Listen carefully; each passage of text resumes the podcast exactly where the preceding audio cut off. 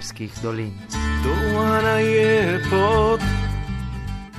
Dan lep pozdrav iz Terskih dolin. Igor Černo vam govori pred mikrofonom.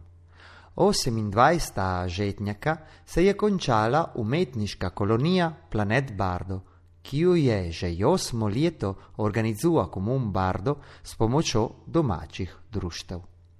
Letos so prišli v Tersko dolino osem umetnikov, ki so Ani Oblaj, Dare Trobec, Gufu Haj, Marta Stamenov, Tito Jannih, Uta Eineke, Valentino Vidotti in Vesna Benedetič. Komun je tu ten tedno ponudil še dan lep program dogodkov, da bi umetniki v kopskom ultadju uživali tu glasbi in kulturi. In je, ki mu vam storte poslušate, en del koncerta, ki je imel tu muške cirkve Meg Quartet, tu katerem naj igra še mlada zavarščica Giulia Freschi.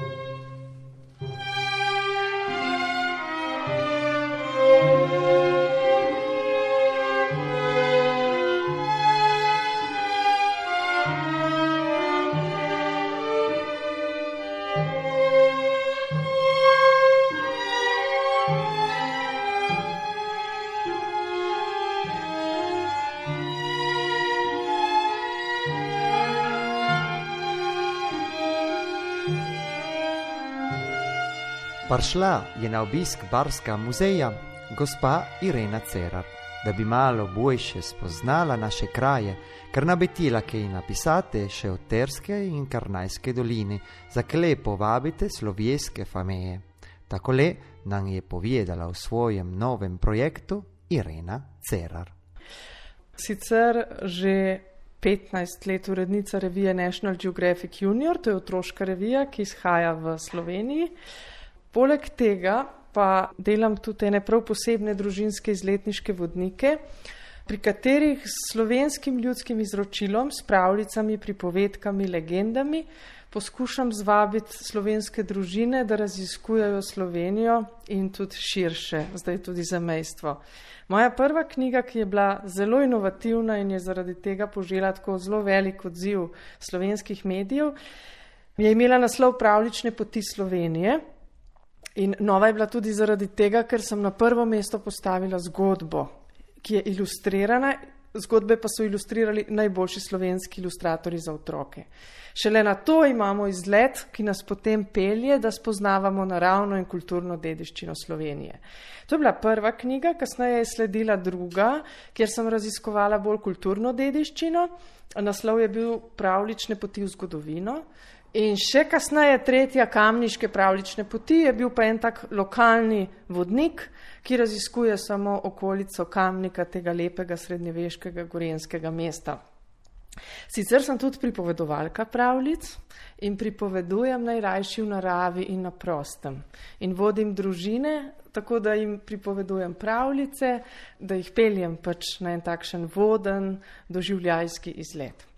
Zdaj že kar nekaj let, predolgo let, pa delam novo knjigo in sicer sem si zastavila, da raziščem vse zamejstvo okrog matične Slovenije. Se pravi, vse meje, ne samo italijansko, tudi avstrijsko, mačarsko in hrvaško. In vse to bo skupaj išlo v knjigi, ki nosi delovni naslov Pravlične poti čez mejo in bo predvidoma išla naslednje poletje. Pri založbi Sidarta, vse moje knjige so išle pri založbi Sidarta, ki v Sloveniji velja za vodilno založbo za takšne vrste knjig.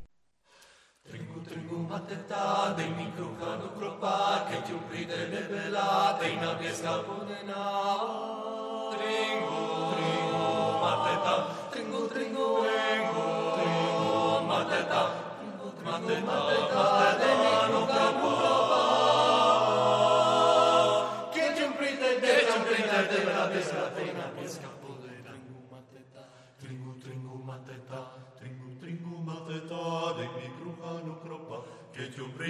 velātena, vieskapodena, tringu, tringu matetade, mi krupa nu kropa, kecion prite de velātena, vieskapodena, tringu, tringu, tringu mateta, de mi krupa nu kropa, kecion prite de velātena, tringu, tringu, tringu mateta,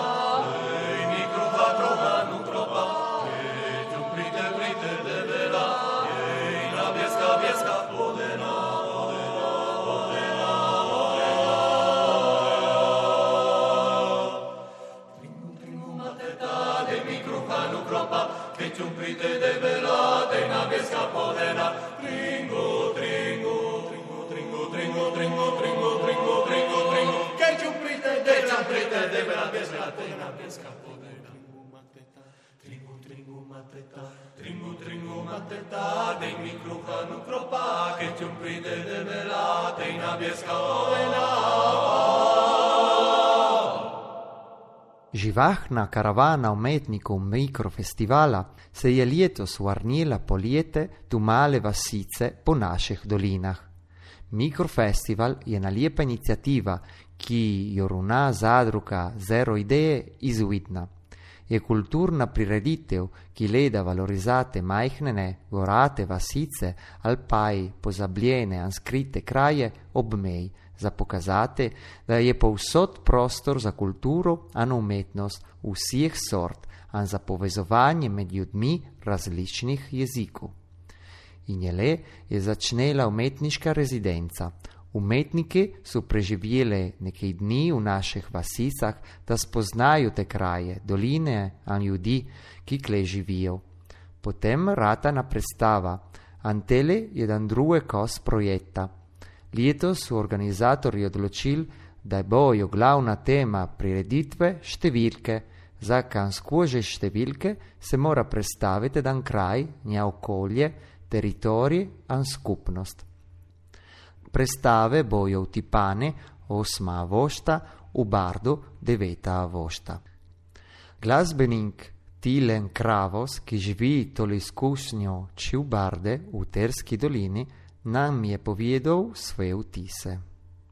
Mi smo skupina eh, z Mikrofesta, in, ki smo nastaljeni v Bardu.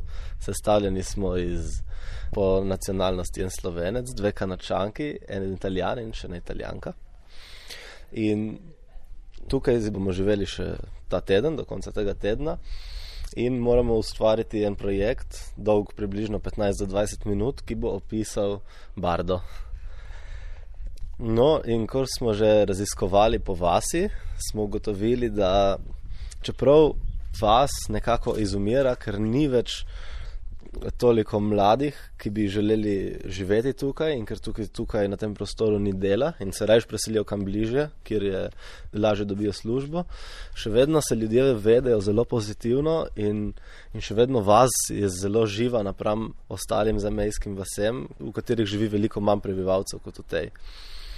In to nas je vseh zelo presenetilo, ker vsi, še posebej starejši, so nam govorili, kako tukaj v tej vasi ni prihodnosti, kje se vidijo oni čez deset let. Ena gospa nam je celo rekla na pokopališču, ampak potem. Naslednja stvar, ki smo videli, je, da je pred svojo hišo imela tako lepo okrašen vrt in iz odpadnih materijalov, ki jih je našla po hiši, okrasila rože, drevesa. In je bilo res, mislim, neka skulptura umetnosti, ki kaže še kako veliko življenja v tem prostoru. Za nas to je vse. Hvala lepa za poslušanje oddaje Pot do Terskih dolin.